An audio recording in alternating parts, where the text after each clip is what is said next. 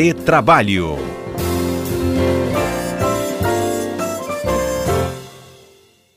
Quadro Retrabalho no ar, trazendo para a nossa discussão do cotidiano os nossos comentaristas, Alberto Nemer e Cássio Moro. Boa tarde, Nemer.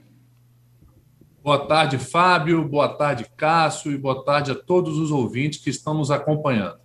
Boa tarde, Cássio Moro. Bem-vindo.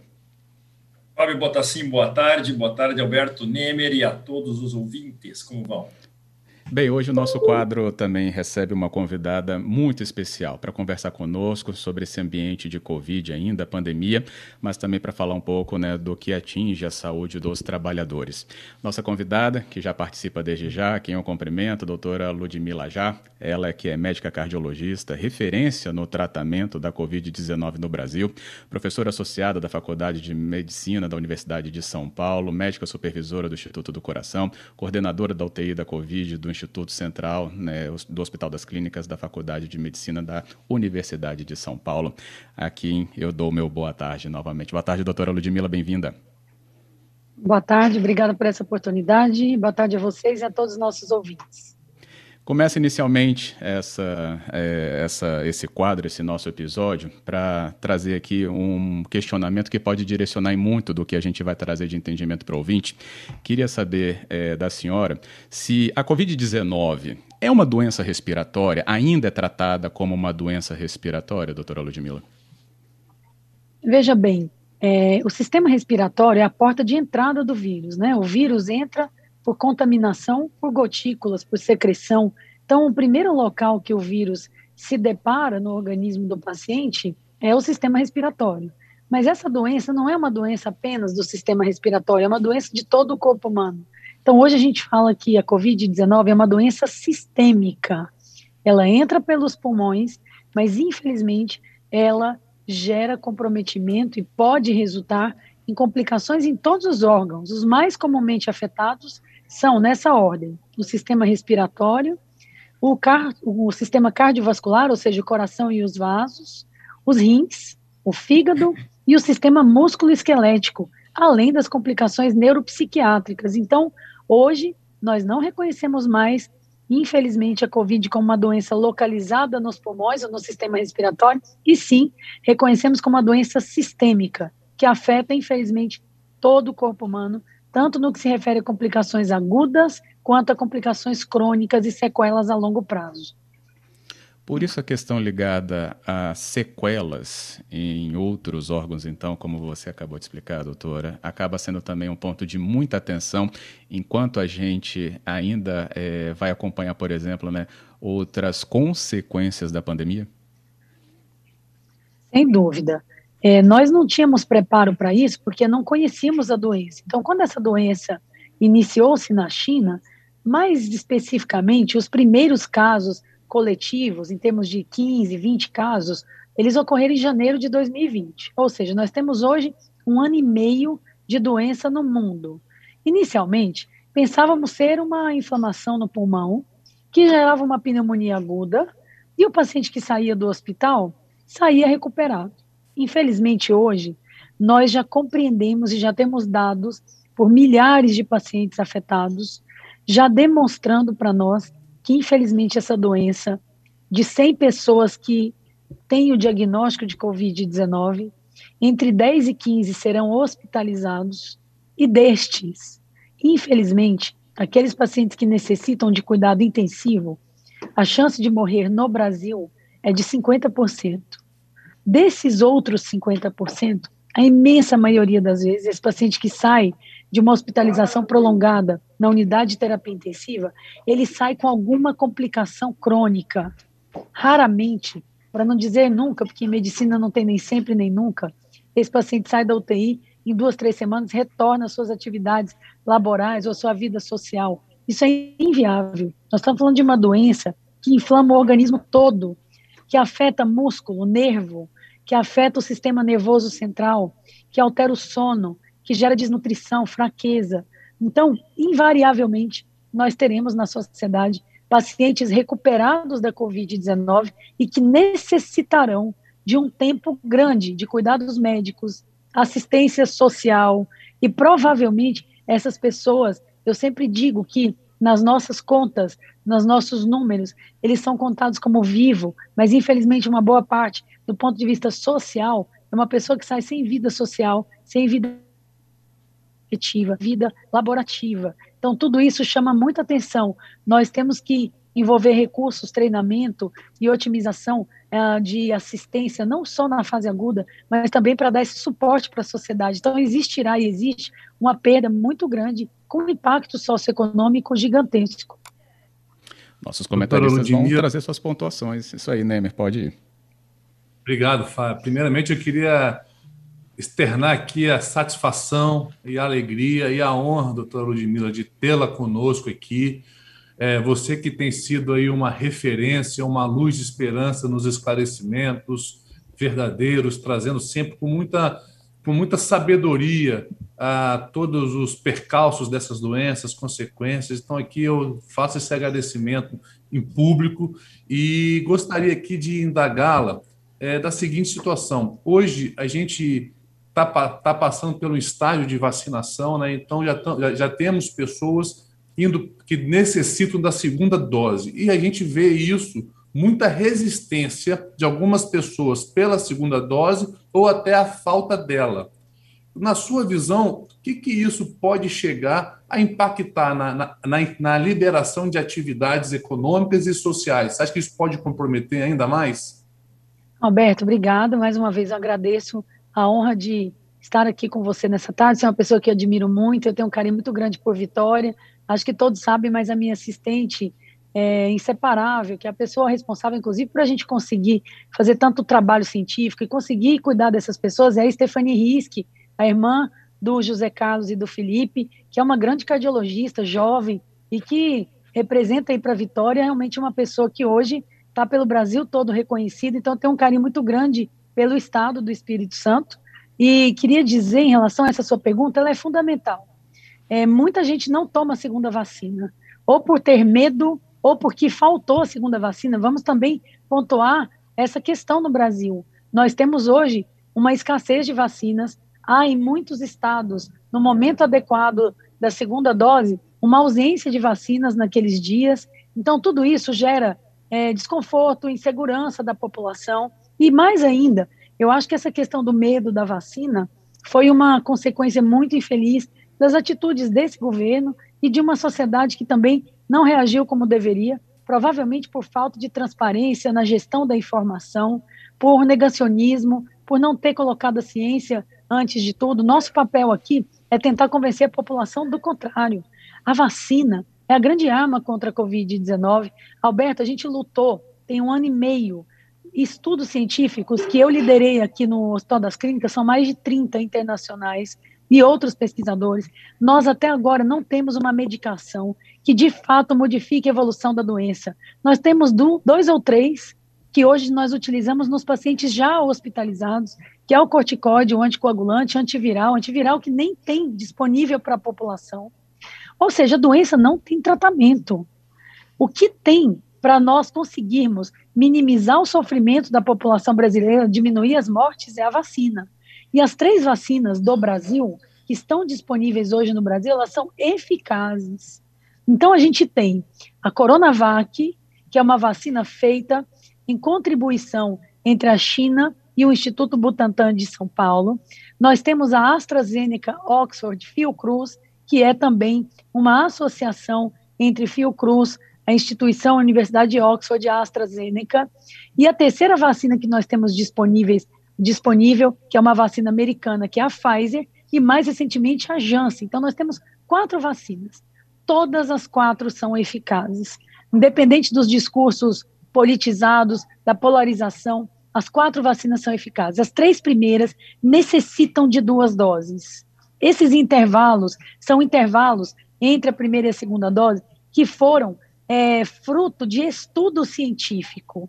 Então, estes intervalos eles devem ser ah, confirmados e a população tem que seguir. Uma única dose de Coronavac ou uma única dose de AstraZeneca ou uma única dose de Pfizer não gerarão frutos, não imunizará a população e mais de 50% das pessoas estará suscetível. E ainda mais, a pessoa acha que uma dose é suficiente e não é.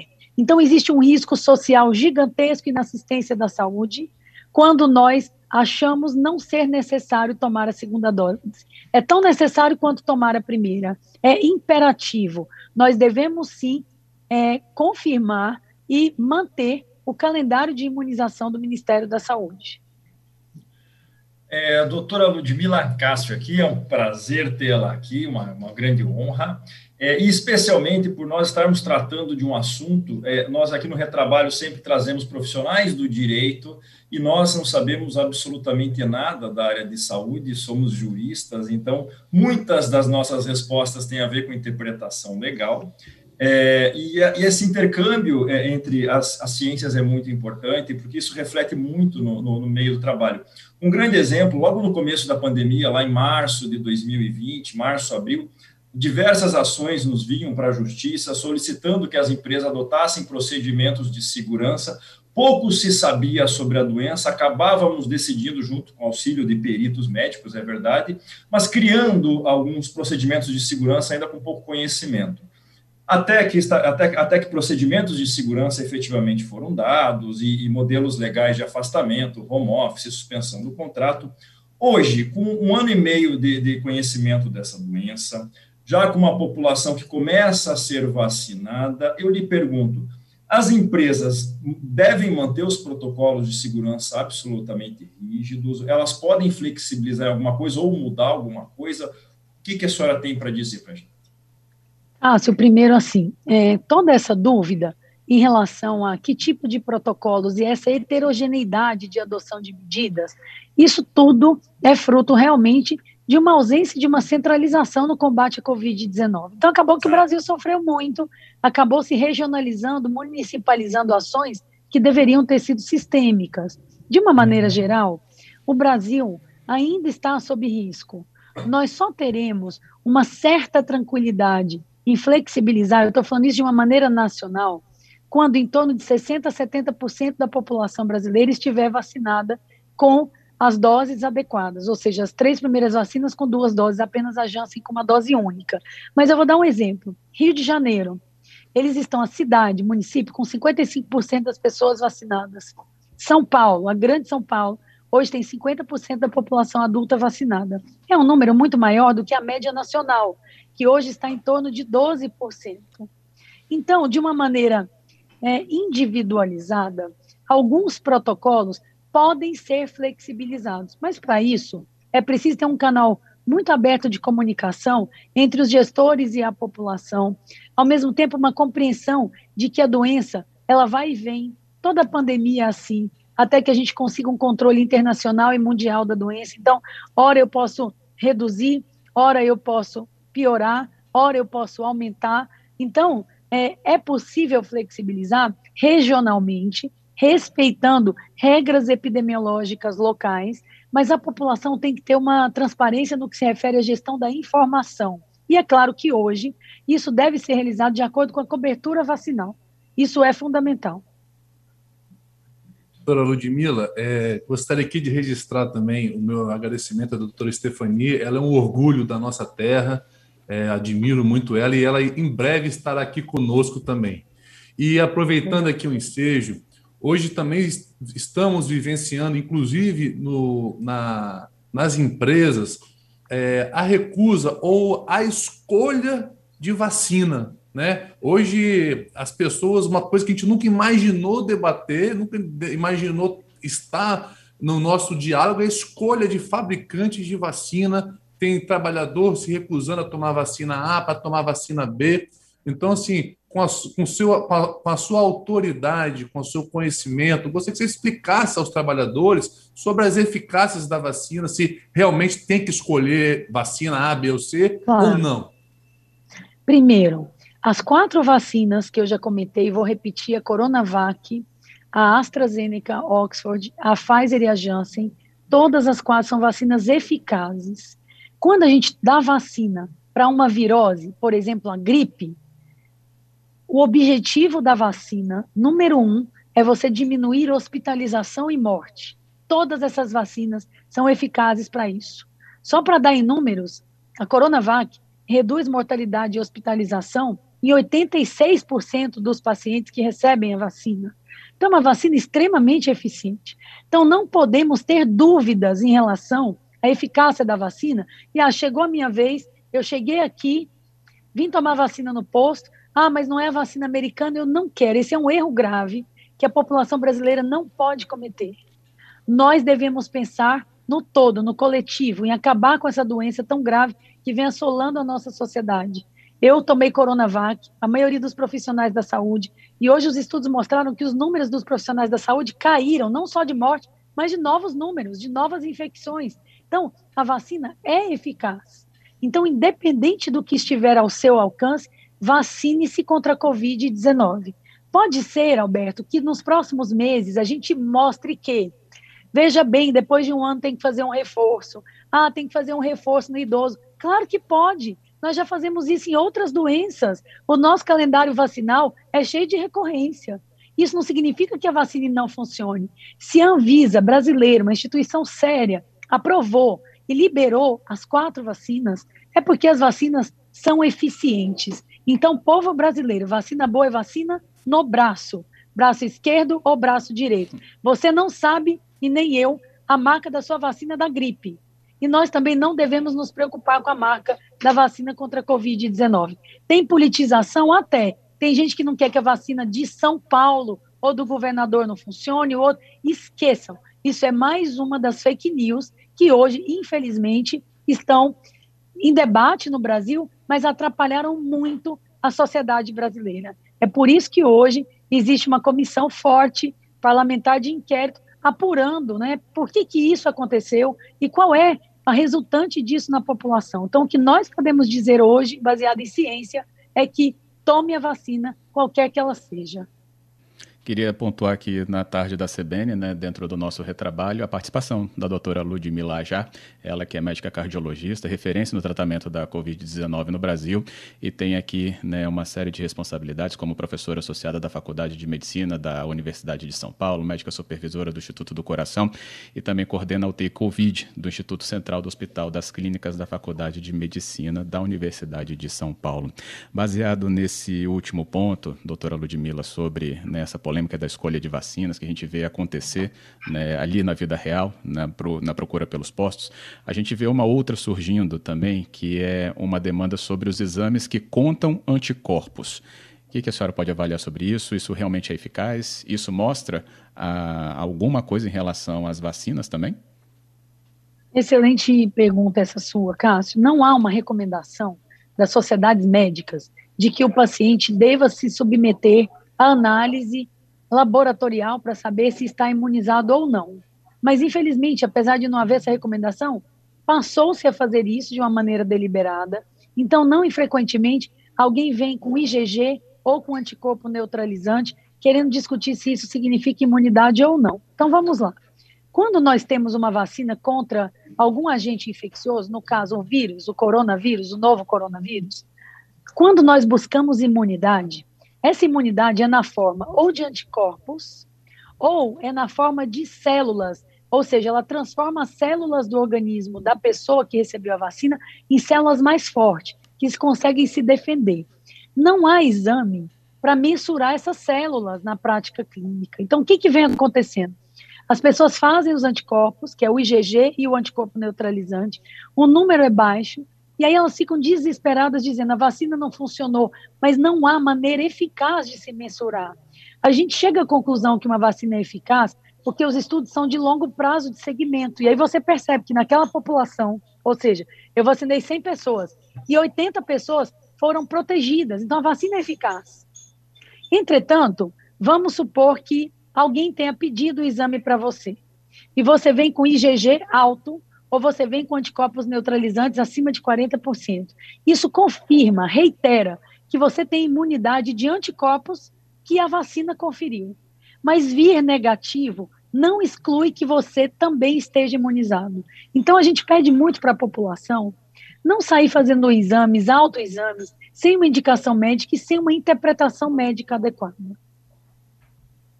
É, doutora Ludmila, uma última perguntinha, já que o nosso tempo infelizmente se esgota e são várias as questões que nós temos. Essa é uma dúvida, na verdade, que muitos colegas, muitos empresários, muitas trabalhadoras têm, têm, têm tido e têm chegado a mim, a respeito da Lei 14151 é, de 2020, que é aquela lei que diz que durante a emergência a empregada gestante deverá permanecer afastada do trabalho presencial podendo, é, sem prejuízo da remuneração, trabalhar é, em casa, no home office, ou em algum trabalho remoto, ou outro tipo de trabalho à distância.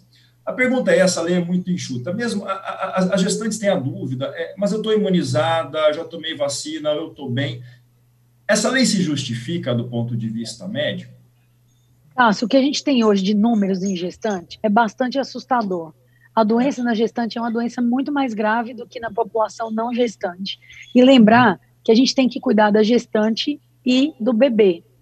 A, a assistência à saúde que nós temos hoje, no âmbito do Sistema Único de Saúde, não está preparada para cuidar de um grande número desse binômio mãe-bebê afetados pela Covid-19. Envolve hospitais que têm que ser de alta complexidade, por exemplo, não pode ser uma maternidade normal que não tenha UTI, não pode ser um hospital geral que tem UTI, não tem maternidade, não tem UTI neonatal. Então, do ponto de vista médico, justifica-se sim na medida que a gente conseguir vacinar de uma maneira efetiva a população de gestantes, isso pode, poderá ser revisado. Mas hoje, nós temos uma limitação muito grande de recursos de tratamento, ao mesmo tempo, dados alarmantes no que se refere à mortalidade materna e fetal. Perfeito. Tem uma pergunta, doutora Ludmila. A gente agora está iniciando um inverno, né? Um inverno aí que a gente vê pelo país afora, um frio excessivo e em razão desse, do início do inverno, desse frio, a gente precisa ter algum cuidado especial para o coronavírus? Algo nesse sentido ou não? Sem dúvida, Alberto. O, o, a estação inverno é a estação mais associada à complicação de qualquer doença respiratória. Então, a população é mais afetada e é mais gravemente afetada. Interessantemente, é o mês também que aumenta os infartos e aumenta os AVCs, provavelmente que tem relação entre as doenças virais e as doenças do sistema cardiovascular. Nesse momento, tende-se a aglomerar. Então, além do que o frio, ele acaba aumentando a suscetibilidade a qualquer doença viral. Então, a população nessa estação tem que se cuidar ainda mais, tem que ser mais rígida em relação a todas as medidas protetivas e, ao mesmo tempo, a gente tem que lutar por uma cobertura vacinal ampla. Ótimo. Tem um ponto aqui importante, lembrando que os nossos ouvintes, eles podem também participar pelo 99299-4297, é o nosso número para torpedo, WhatsApp, Telegram. Vou trazer aqui uma pergunta antes do repórter CBN, que vai ser um momento que a gente pode dar uma pausa e depois concluir com a doutora Ludmila Jar conosco aqui no nosso retrabalho. É, a pergunta é sobre a segunda dose atrasada da Coronavac. Né? O Fabrício é um ouvinte de Aracruz, cidade aqui ao norte da Grande Vitória, doutora, e ele fala que o tio ainda vai tomar a segunda dose, que também está atrasada. A gente viu esse atraso muito efetivo, muito grande, né, nas últimas semanas. E a grande pergunta é sobre a implicação sobre o efeito. Existe algum efeito nesse atraso sobre né, a, a imunidade que a vacina traria? O grande problema é o tempo que a pessoa ficou exposta com uma única dose que se estendeu. Mas se ela conseguir chegar na segunda dose sem ter se contaminado, deve tomar, independente do tempo, porque isso, sem dúvida, reforçará a imunidade da primeira dose. Ótimo. Então, mesmo assim, seguir, né, também é a procura pela segunda dose, independente desse tempo, né? Uhum. Fábio, também tem um, posso fazer uma pergunta? Tem, tem um minutinho? Pode, pode fazer. Doutor Ludmila, é, até em razão do inverno, é, dessas, está falando de vacina para o coronavírus, e a vacina da gripe? É possível é, a obrigatoriedade de tomar também da gripe ou a da coronavírus supre? O que, que você pode falar para a gente sobre isso? Olha, a gente hoje recomenda que a população tome a vacina da gripe, porque são vírus independentes, Alberto. Então, tomar vacina da gripe não protege contra a Covid-19, e tomar da Covid-19 não protege contra o vírus da gripe. Então, a gente recomenda sim. Hoje, essas vacinas da gripe estão disponíveis nos postos de saúde, e o que a gente tem pedido à população é priorizar a vacina da Covid e pelo menos no intervalo após duas semanas, no mínimo, a população está liberada para tomar vacina da gripe. Perfeito. É, uma, uma outra questão que eu queria ver com você, doutora Ludmila, é sobre É, as sequelas ainda é uma novidade, né? Vai, vai depender de muitos estudos, muitas coisas, o que realmente vem de sequela. Mas, na sua opinião, a princípio, nesse início, nesse um ano e meio de, de doença, você acredita que o trabalho, o labor, ele pode eventualmente potencializar uma sequela do, da, da doença do coronavírus?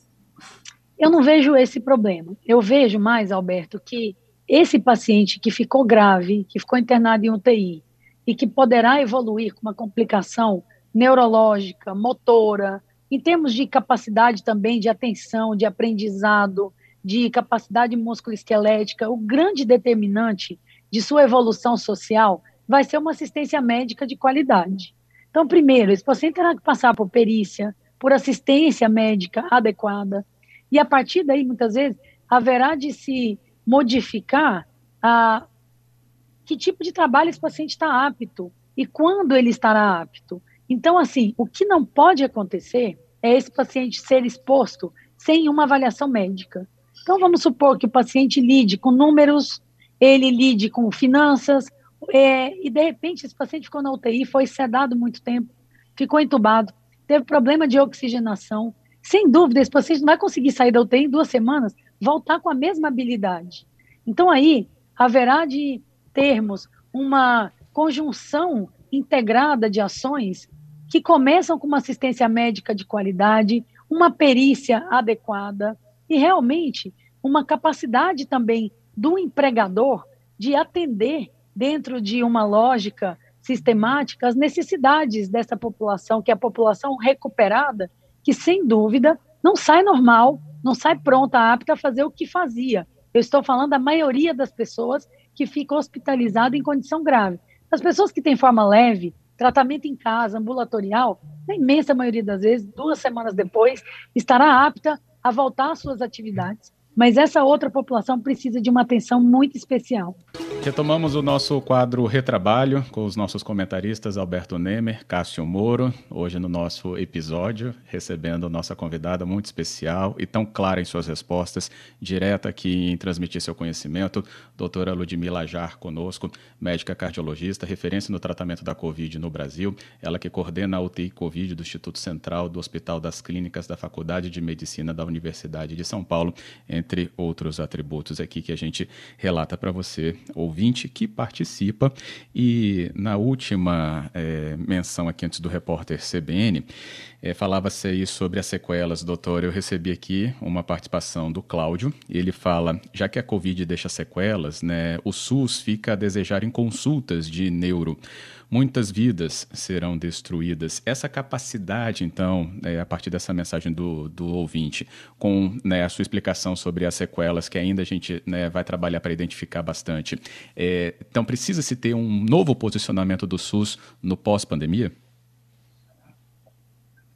Olha, não há dúvida disso. O SUS é um grande sistema, não indiscutível. Nós sabemos que um sistema universal é um sistema que já qualifica um país como um país ou desenvolvido ou um país que tem grande chance de se tornar um país desenvolvido nos próximos anos. Então, o SUS representou para o Brasil uma mudança de paradigma, quando em 1988 foi criado, primando por integralidade, por universalidade e por equidade. É um sistema amplo, universal por definição. Entretanto, não só a pandemia veio nos mostrar isso, mas nos últimos anos, o Brasil modificou a sua faixa etária e sua expectativa de vida, e com isso modificou o perfil das doenças. Até os anos 2000, as doenças que mais matavam no Brasil eram as doenças infecciosas, eram trauma e violência, seguindo então as doenças infecciosas. Nos últimos 10 anos, as doenças que mais matam no Brasil são as doenças crônicas, degenerativas. É o AVC, o derrame cerebral, é o infarto agudo do miocárdio, a doença cardiovascular e o câncer. E o Brasil não modificou o SUS para adequar a essa mudança epidemiológica e demográfica, que tem um reflexo enorme na saúde. Eu tenho que ter hospitais terciários, quaternários, instituições de neuropsiquiatria para cuidar da população dos idosos, de pessoas com demência, com disfunção cognitiva. Eu teria que ampliar a quantidade de home care pela enormidade de pacientes longevos e que necessitam de um cuidado especializado. Sem contar o que primou nos últimos anos no SUS foi ineficiência e corrupção, que sobraram governos e governos, um atrás do outro.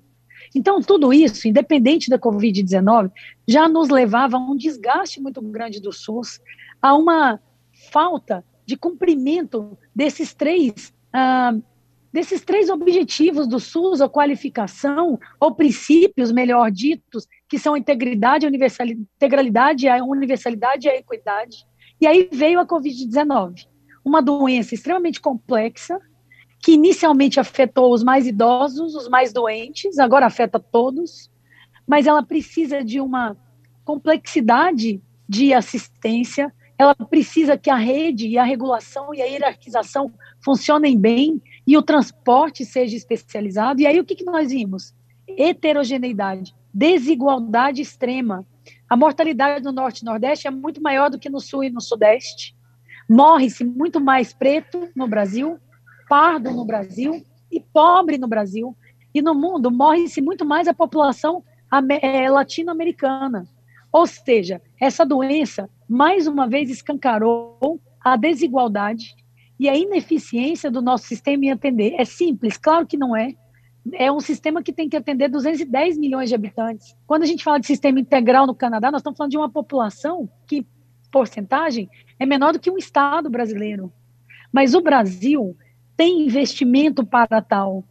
Entretanto, a questão de nós municipalizarmos o sistema único de saúde e de um investimento ficar de uma maneira heterogênea e desintegrada favoreceu demais a corrupção nos últimos anos. Junto com isso, ministros e ministros da saúde que foram sendo trocados como é, o dia a dia, sem uma lógica, sem um caminho a ser seguido, e aí veio a pandemia, onde teve que alocar recurso, onde teve que buscar recurso de iniciativa privada, e nós fomos ah, surpreendidos por um imenso número de doentes, de mortos, de doentes que exigiam muito, e aí vieram mais escândalos de corrupção, mais ineficiência de um sistema que precisa se modernizar. Não há dúvida que não é para amanhã, é para hoje. O SUS precisa de uma reforma. E a Covid-19 veio para solicitar à população que exija que isso se acelere. É necessário. Mesmo que no final a gente entenda que é impossível para o Brasil manter um SUS apenas de recursos do Estado.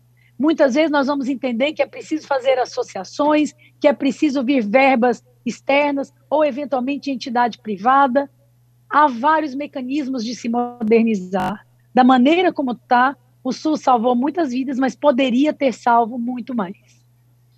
Doutora Ludmila, aproveitando esse gancho do que, senhora, do que a senhora mencionou sobre essa desigualdade encontrada no país, é, nós verificamos, quanto ao plano de imunização, primeiro, uma desigualdade regional, como a senhora bem disse anteriormente, algumas regiões estão mais avançadas que outras, e também existe uma ordem de preferência que há uma certa variação, não só na idade, mas em algumas profissões que têm preferência sobre outras, é, é, desse, dentro desse plano de imunização. Alguns trabalhadores, como a senhora bem disse, nós tivemos mais vulneráveis, mais pretos morrendo dessa doença. Existem a, a, alguma, alguns trabalhos, normalmente aqueles mais vulneráveis, que o trabalhador não pode se dar o luxo de fazer um home office ou até mesmo de suspender a sua atividade. Então, a minha pergunta é sobre essa ordem de vacinação. Apenas por idade, apenas algumas categorias tiveram preferência. Foi a forma mais justa e, continuando, a nossa vacinação está indo bem, ainda que começado tardiamente? Eu acho que a nossa vacinação, como você falou, é muito heterogênea, né? Foi dada, então, uma capacidade de descentralização para os governadores, para os governos e para os municípios. Isso deveria ter sido centralizado no Ministério da Saúde, a distribuição deveria ter sido muito mais universal, mas não foi por N motivos que a gente sabe e alguns outros que a gente desconhece. E por isso, hoje, a gente só tem 12% da população vacinada. Então, a gente tem que olhar o Brasil como um todo e a vacinação não vai bem. Hoje a velocidade é maior do que era três meses atrás, sem dúvida, mas a gente deveria ter 3 milhões de pessoas vacinadas por dia. A gente deveria ter um plano como fez o governo americano, mas isso hoje é inviável porque a aquisição das vacinas no Brasil foi muito tardia e realmente a gente não tem hoje a matéria em si para poder fazer a vacina, para poder fazer que a vacina chegue na população. Nós temos os postos, nós temos o PNI, Nós temos um programa de imunização fenomenal, mas faltou vacina. Agora a gente está correndo atrás, ela vem a miúde e no que vem os estados têm a sua distribuição e vão fazendo. Então, chama atenção a região do Amazonas, que vem com um programa muito interessante, o Maranhão, Rio de Janeiro, São Paulo, Espírito Santo, mas boa parte do Brasil ainda padece e a média é de 12%. Então, tudo isso confere uma fragilidade muito grande em termos de exposição a essa cobertura vacinal. E por isso que a gente tem que tomar muito cuidado com esses trabalhadores que estão hoje é, impossibilitados, impossibilitados de seguir com tanta regra as medidas protetivas. Então, se ele tem que trabalhar, que a gente exija as condições de trabalho adequadas, ou seja, existe o distanciamento entre um trabalhador e outro, existe material e equipamentos de proteção individual, existe álcool em gel e toda a educação que a pessoa tem que ter. E a empresa, ela tem que ter medidas para, ao invés de ficar medindo temperatura, que eu não sei de quem que é essa ideia ridícula, mas sim de identificar o caso sintomático. O paciente que começou com tosse, com secreção, é, com rinorreia, coriza, esse paciente tem que ser afastado imediatamente. E os contatos, os contactuantes, também têm que ser afastados e analisados, e eles têm que ser submetidos a teste imediatamente. Então, é isso que o Brasil tem que fazer. Isso começa no transporte coletivo. Como é que eu vou deixar um trabalhador, nesse momento, com a cobertura vacinal ineficaz ainda, ficar aglomerado dentro de um ônibus ou dentro de um metrô? Então, isso parte desde as secretarias de transportes ao urbanismo, até realmente uma responsabilidade individual e coletiva no trabalho. Quanta coisa poderia ser minimizada, por exemplo, hoje tem testes, Cássio, baratíssimos, testes rápidos. Então, por exemplo, firmas grandes, que têm uma aglomeração grande, infelizmente, faz-se teste todo dia de antígeno respiratório. Então, tem muita coisa a se fazer para proteger o trabalhador. Obrigado. Eu vou. Pode ir, Fábio? Última pergunta? Pode, vamos lá. Obrigado. É, doutora Ludmila, é, para encerrar, encerrar minha participação aqui de perguntas, é, a gente sabe que vai demorar um pouco para chegar nos jovens essa vacinação. Né? E se isso, se essa demora de vacinar a, a, a faixa etária mais jovem, isso pode potencializar eventuais contaminação, né, contaminações e até a, a, essas variantes que estão se debatendo. Ou seja, se, se os jovens que se deslocam muito, seja para trabalho, seja para eventos sociais, pode ser aí um, um vetor de eventualmente aumentar essa contaminação. Sem dúvida, essa é uma colocação muito pertinente, porque o jovem, inclusive no segundo pico que nós tivemos, foi o grande responsável, foi o jovem que aglomerou, que foi para a rua, que achou que estava imune porque a doença afetava mais idosos e que trouxe o vírus para casa e acabou expondo famílias e famílias a essa doença. Então, é fundamental que a população não vacinada, independente da idade, que hoje essa doença não escolhe idade para agravar, ela tenha todas as responsabilidades das pessoas mais velhas. Então, não é momento de aglomerar, é momento de nós seguirmos todas as medidas preventivas até que a população esteja vacinada de uma maneira sistêmica e até que a gente possa, de uma maneira transparente, orientar a população a flexibilizar mais em relação a essas atitudes, mas sem dúvida. Ótimo. Bem, pelo nosso tempo aqui, né, o relógio, ele sempre traz aqui uma pressão um pouquinho maior, doutora Ludmila. Queria encerrar aqui é, com a senhora, né, lembrando do episódio de março, em que a senhora foi convidada né, a assumir o Ministério da Saúde. Houve, então, a rejeição ao convite, isso foi muito claro também pelo seu posicionamento na época. Mas é, depois do que a gente acompanha na sua análise atual da pandemia, é, com tamanha clareza em relação aos desafios ainda colocados, há contato do governo federal com a senhora? Né? Houve um novo ministro, né, outras equipes? É, de alguma maneira, há algum tipo de constrangimento em a senhora colaborar com alguma questão? É, sem dúvida, Cássio. A minha conversa com o Jair Bolsonaro, ela não foi nada boa, né? Era uma conversa que começou com um convite, ele me telefonou no sábado e me fez o convite para substituir Pazuello. Eu, inclusive, fui de avião da FAB e eu acreditei que naquele momento aquela conversa fosse para a gente acertar uma mudança de rumo na pandemia. E era o contrário. A conversa era para que tudo mantivesse do jeito que estava, porque era naquilo que ele acreditava. Então, da mesma maneira como eu fui, eu voltei e realmente hoje eu não tenho nenhum tipo de contato com o governo executivo e muito menos com o Ministério da Saúde. Eu não concordo com as políticas deles, não acho que mudou nada e realmente eu só torço para que o Brasil mude de rumo no combate à pandemia e para isso provavelmente ele tem que mudar o governo, sem dúvida. Ok, é isso. Deixar os nossos comentaristas agradecerem também. Em meu nome também já deixo desde já aqui, doutora Ludmila Já. Muito obrigado pela presença. Acho que os nossos comentaristas também têm as suas palavras de agradecimento. Nemer. Obrigado, Fábio. Queria agradecer aqui de coração a disponibilidade, a boa vontade da doutora Ludmila. Eu sei como você é concorrido, o seu tempo, da sua dedicação, os seus estudos. Então, mas para a gente aqui, para o Espírito Santo, doutora Ludmila, sua participação aqui nos honrou muito e foi muito importante. É, meu WhatsApp aqui não para de receber mensagens de pessoas elogiando e perguntando, então isso é, é um sinônimo de que realmente a sua presença aqui faz uma diferença muito grande. Então, gostaria de agradecer você aqui, em nome de todos os ouvintes, agradeço a, a, em nome da doutora Anabela, que também está nos acompanhando, e gostaria de deixar aqui também um fraterno abraço e beijo para a doutora Stephanie Riske, que em breve estará conosco. E é isso aí. Muito obrigado, doutora Ludmila. Obrigada, Alberto. Faço... Obrigada, Cássio. Também faço minhas palavras do Alberto. Doutora, muito obrigado por esse bate-papo extremamente esclarecedor para essas imensas dúvidas que nós temos no meio do, tra... no meio do trabalho, da, da, da, contratação de mão de obra, com, essa, com esse grande problema que nós temos em, mão, em mãos. É, aos ouvintes, aos trabalhadores, se vacinem, aos empresários, exijam, incentivem seus trabalhadores a se vacinar, isso é fundamental. E é isso, muito obrigado a todos e até a próxima. Isso aí. Doutora Ludmila, o convite vai ficar aberto para que a senhora volte também, viu? Em outras ocasiões, tá um esclarecimento trazido Sem aqui para o nosso cotidiano. Pode contar comigo. Que bom. Uma boa tarde, até a próxima. Bem, com isso encerro o nosso quadro aqui, deixando também os agradecimentos sempre, né, a Cássio Moro, também a Alberto Neme,